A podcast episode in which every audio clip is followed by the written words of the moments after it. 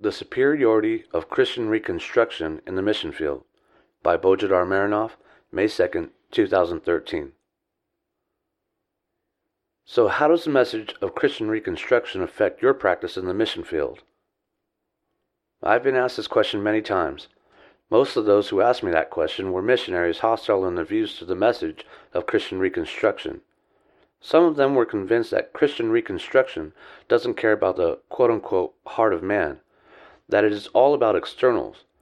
But the prevailing pietistic model of missions cares about the heart and therefore will produce more converts. Many of them couldn't see how unbelievers would pay attention to preaching that speaks to things like law, economics, education, etc. That is, to what constitutes the total nature of man, not just his inner subjective feelings. Many missionaries, led by their pietistic theologies, are convinced that the gospel only concerns the inner man and his personal salvation, but that it doesn't touch issues like his family, his work, or his society. So when they see a missionary who doesn't shy from preaching the biblical message to every area of life, not just man's personal subjective feelings, they are wondering, how's this guy going to win any converts? Not that modern pietistic missions are producing many converts. The majority of converts in the modern growth of Christianity are in areas of the world where cultures are so far from Christian principles, and therefore the societies are so desperate for any cultural guidance, that missionaries willy nilly bring some new cultural influences, even if they never mean to. Even there, I can safely predict the growth of the church may begin to subside if the growth in the number of converts is not paralleled by a growth in teaching about the comprehensive cultural demands and application of the Christian faith, and if the cultural idols are not challenged. But in places of more advanced cultures, where the prevailing pagan ideologies are much more subtle, mission efforts have produced very negligible effect, and active biblical Christianity has remained a peripheral influence at best. Witness that graveyard of missionaries, Europe. And the reality is, when a missionary's message is so truncated as to affect only the periphery of a culture, his listeners relegate him and his religion to the periphery of the culture. It's that simple. The question still remains how does the message of Christian Reconstruction affect the work of missions? I've been asked that by well meaning missionaries as well. Most of them simply can't see how a mission can work outside the context of converting souls and planting churches. How does one do distinctly theonomic missions today? The major part of the confusion comes, of course, from the established belief that the mission field is an existential sharing of the gospel and witnessing to individuals. Within such a box, there isn't much that a missionary can do. But in a theonomic framework, the work of the missionary changes. Its purpose now is to disciple the nations, Matthew 28 18 through 20, which means to work to change the whole moral, legal, intellectual, economic, etc. outlook of the culture he is sent to. The conversion of individuals is still important, and contrary to the misunderstanding of some about Christian Reconstruction, there is no compromise about the fact that any change in society starts with change in the heart. But a theonomic missionary recognizes the fact that no heart is really changed unless it's taught to apply its faith to all of life. And therefore, a missionary preaches to all of life, to the individual and to the society that individual lives in, to man's institutions and his business activities, to his schools and to his scientific rooms and laboratories, to his government structures and to his music halls and art galleries. The message of Christian Reconstruction requires that the same moral and spiritual principles that the gospel has for the personal life of man be applied to his society and culture also. A missionary, in short, must be the modern equivalent to an Old Testament prophet. Declare judgment to a nation and offer the grace of God in repentance as salvation to that nation and preach change of heart only in the context of God's covenantal, comprehensive dealings with the whole culture of man, not just with his individual heart or just with his local church. The theonomic missionary, then, will have to take on a new burden on his shoulders. It won't be enough for him to only study what I call pure theology, the ivory tower discipline taught in our modern seminaries entirely divorced from any practical or ideological applications or implications except maybe a few obscure disciplines like pastoral care and counseling. Not that pastoral care or counseling are necessarily obscure, but they are certainly so as taught in the modern seminary. He will have to master a discipline which I call, tongue in cheek, dirty theology, or theology applied to the real world. R.J. Rushdoony is reported to have given to the question, What do you think the most important discipline aspiring ministers should study? The surprising answer? Economics. Surprising that is only to those who never saw economics as a study of the moral actions of men in the marketplace. And if they are moral actions, then they are regulated by the same spiritual principles that regulate man's personal life under the gospel. But economics is not the only such discipline. Civil government is a study of moral actions. Education is a study of moral actions. Every social and ideological discipline is the study of moral actions, and therefore a missionary must be prepared to give an answer to every question in every field of study and action. There is such a thing as biblical economics, for economics is not morally neutral, and a missionary must understand it and preach it to his listeners. Same applies to every other field. Nothing is morally neutral. Everything must be under the power and authority of Lord Jesus Christ. A missionary, then, must also make available to his listeners a body of literature which applies the gospel to every area of life. I have written in other places about the necessity of building the intellectual foundation of a Christian civilization as a reference point for future generations of Christians. He must become first and foremost a librarian to his listeners and converts, leading them to the richness of available knowledge of how a culture must be rebuilt on the foundation of the biblical message. The books he makes available must be self consciously teaching that dirty theology I mentioned above. Abstract, irrelevant, over intellectualized, or over spiritualized literature can't build a civilization. The temptation, of course, even for the most motivated missionary, could be that translating books in local language is a long term, tedious enterprise and could be put off until there are enough willing readers for the books. But such delivery of literature in the language of a nation is an investment in the future. Common sense tells us that we don't wait until the future is here to start investing in it. If by the time the missionary has the willing readers, he doesn't also have the literature available to them, it will be too late to start working on it. For building an intellectual foundation is not an ad hoc activity that can be done overnight. Investing in the future through building an intellectual foundation should be the priority for any missionary. Without that intellectual foundation, a missionary will see his mission remain stagnant or even die out when he leaves the field to go back home. Books are missionaries, and leaving a legacy of literature is the best service a missionary can do to the culture he is sent to. Admittedly, side to side with the long term investment in literature, there has to be short term work in teaching people and their culture the gospel. After all, the change in the hearts of men is the necessary condition for the change in the culture. Although sometimes a culture can change by way of imitation without a corresponding change of heart. Such cultural changes, though, are shallow and seldom survive one generation. The westernization of the Muslim world in the 1950s through the 1990s was a good example of short lived attempt at imitation.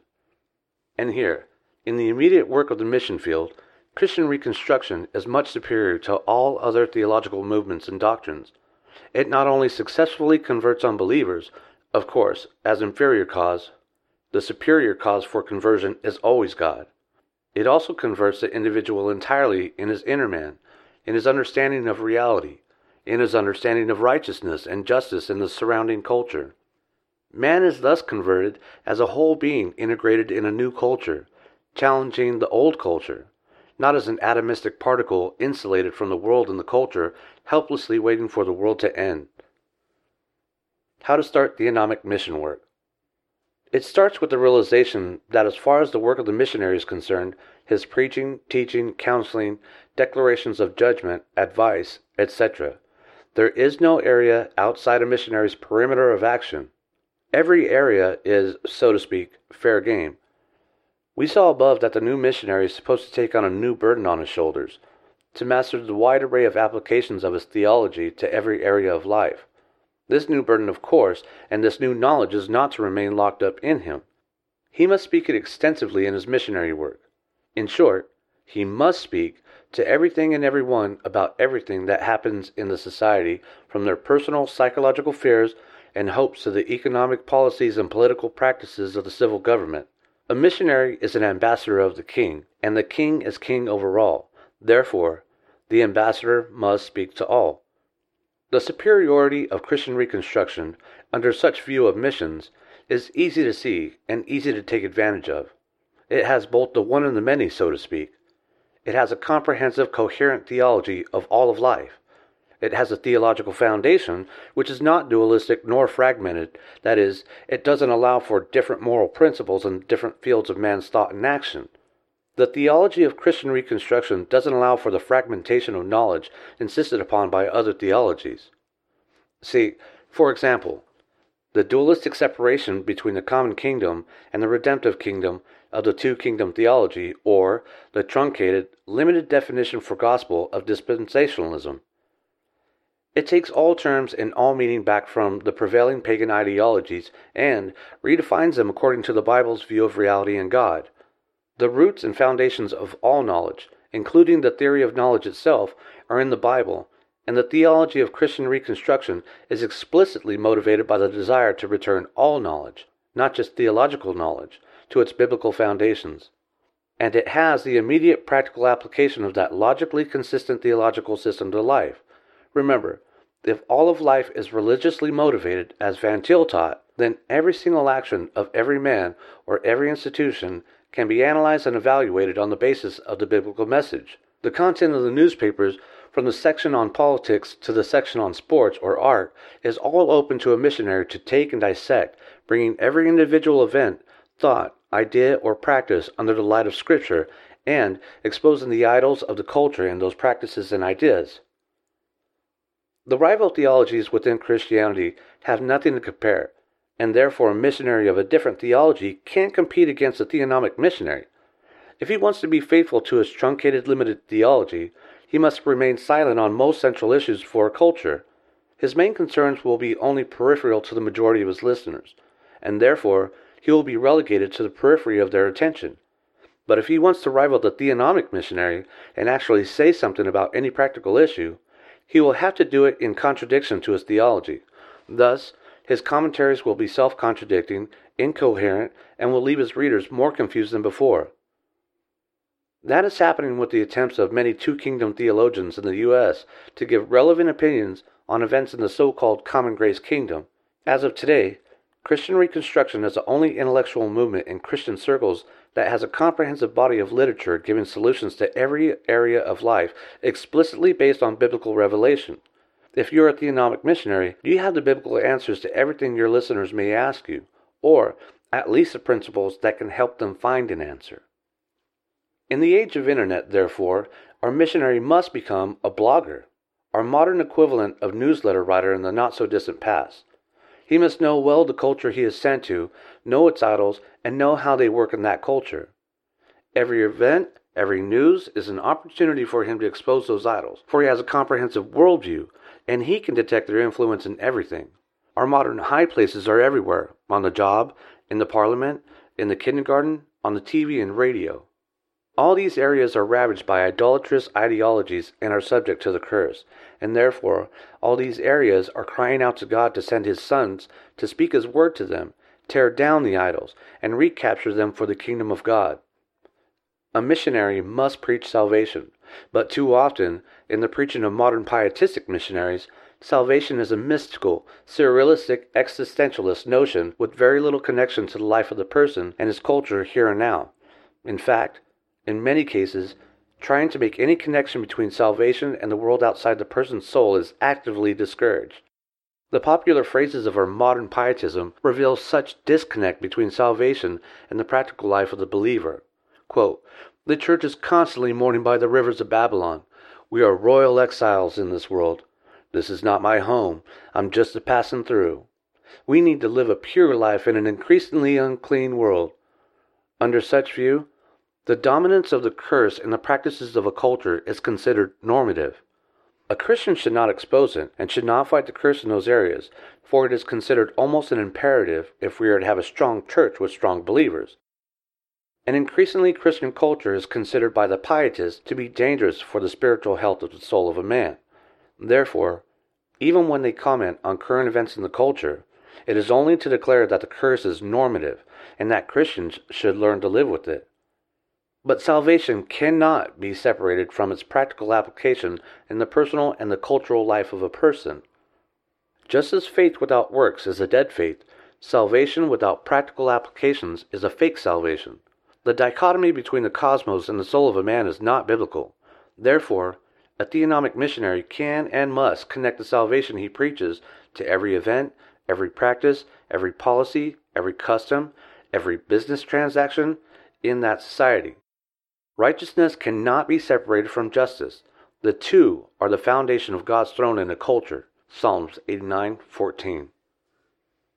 The local culture then, with everything that is happening in it, gives the missionary a practically unlimited supply of things to write about, preach about, and teach about. And I'm not talking about taking moralistic, teary stories out of it to season his otherwise dry and boring sermons. I mean applying a covenantal, ethical, judicial analysis to everything happening in the culture and exposing the idolatrous doctrines and beliefs at the foundation of it. This is the advanced equivalent of street preaching, where the word of the king is declared and open to the crowds of people, and people are made to listen in their everyday context. With modern technology and internet, street preaching can expand its horizons and truly meet every man in every place and in every aspect of culture that affects him directly. Thus, the curse, and therefore salvation as well, is not abstract and surrealistic. It is concrete reality, and it is as close to man and threatening to man as close and comforting as the word of faith that we profess. Like a fish in an aquarium who can't see the water, the pagan man in his pagan culture can't see the curse unless it is shown to him in the light of the law of God, in every little detail of the life of his culture. Once it is shown to him in concrete and real terms, he'll be looking for salvation. And salvation, again, can be preached to him in concrete and real terms, as well as in spiritual terms, because in the message of Christian Reconstruction, there's no dichotomy between spiritual and concrete. A missionary who writes or speaks about the tax policies of the government compares them to the law of God in the Bible and gives his readers or listeners the biblical solution to the problem, leads them much more solidly and securely up the path of salvation than a missionary who speaks only about their eternal salvation, divorced from justice and righteousness here on earth. A missionary who exposes the evil of the modern prison system in the light of the Bible and offers the biblical justice of restitution and redemptive private slavery is a true witness for Christ and his kingdom compared to a missionary who completely ignores issues of justice and law as irrelevant to his gospel. And this is where a theonomic mission must begin. 1.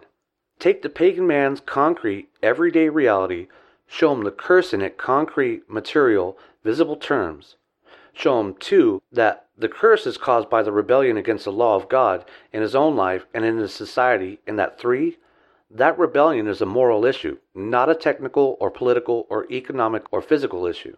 Then show him that four, the solution to the heart problem is in Christ's redemption and justification. And then five, show in concrete terms how that salvation works in concrete terms in a society dominated by the law of God and therefore offers true justice and liberty for all. Thus, in every little thing the missionary is speaking or writing about, sinners will have the chance to see in concrete terms their bondage, understand the spiritual reason for their bondage, learn about the spiritual solution to their bondage, and see how that solution works out in practice to produce liberty in real concrete terms. Thus, a comprehensive reality based on the biblical message will be presented to the sinner, and a comprehensive redemption will be also presented. The sinner will have no excuse. An article about everything that happens, every day, in every area, in every place. When a day passes without the missionary in an article pointing to the bondage to idols expressed in the events of the day, that day is wasted. When a day passes without his readers or listeners learning about the specific solutions God has given in his law, that day is wasted. But that won't be the end of it. As the missionary progresses in his work, he must work to replicate himself in his listeners. As they grow in knowledge and understanding, they will first, of course, apply what they have learned to their own personal life, families, workplace, businesses, political, and social actions. But more important, they will grow in their ability to convey the same message and apply it to their specific geographic area, or their specific area of professional expertise, or to specific political and social contexts. A missionary may live to see a nation fully converted and reformed through his efforts, or he may not. But at the very least, His vision must be to have hundreds of writers and preachers who read the same books he reads and are faithful to constantly bombard the pagan intellectual and moral climate of their culture with commentaries on specific events from a theonomic perspective along the lines I defined above. A Christian blogger, or speaker, or teacher in every town, every office, every school, every professional guild, who openly challenges the dominant pagan ideas and presents the biblical solutions this is the dream of the theonomic missionary, and it can be achieved because only Christian Reconstruction has a consistent, coherent, and comprehensive message for all of life. Any change in the culture is preceded by change in the intellectual atmosphere of that culture and the way people think about their everyday reality. When the meaning of words is captured, capturing the culture is only a matter of time. People can respond to irrational fear for a time. The only true lasting change in the heart comes only by destroying the intellectual strongholds of the enemy and by the renewal of the mind of the listeners. 2 Corinthians 10, verse 4 through 5. The local churches will come as a logical and inevitable result. When the local church is the goal of a missionary, it remains insulated, pietistic, and inefficient. When the local church grows naturally as a covenant community of believers who are committed to apply the Word of God to every area of life, challenging the surrounding pagan culture and offering an alternative to it, it becomes a powerful social force that blows the gates of hell in the culture out of existence and truly brings Christ's blessings far as the curse is found. And the people around the church, when they see the superior knowledge and understanding and law she is bringing to their culture, will acknowledge the lordship of Christ and will submit to him. Deuteronomy 4, verse 5 through 8. So, if you're a missionary, how will the message of Christian Reconstruction affect your mission work? Immensely. It will turn you from a salesman into a prophet, from a peddler of spiritual experiences into an ambassador for a king, from an insignificant visitor concerned with peripheral issues to a central, relevant voice in the culture. From a stranger babbling about abstract things into a man of Issachar, who understands the times and knows what Israel should do. You will be the only one in a culture who has real answers to real questions. Just be courageous to ignore the modern pietistic views of missions. Take on the idols of the culture in their everyday works, in the immediate context of the men in that culture. Write articles, speeches, blogs about the application of the law of God to every area of life from the least to the greatest, and show the bondage to sin in concrete terms in everything around you, and of course, offer the solutions of the law of God, the perfect law of liberty. And God won't tarry for too long to reward your faithfulness and courage. This audio version of The Superiority of Christian Reconstruction in the Mission Field has been produced by Reconstructionist Radio and narrated by Luke Bell. Please visit www.christendomrestored.com to read this article and many more.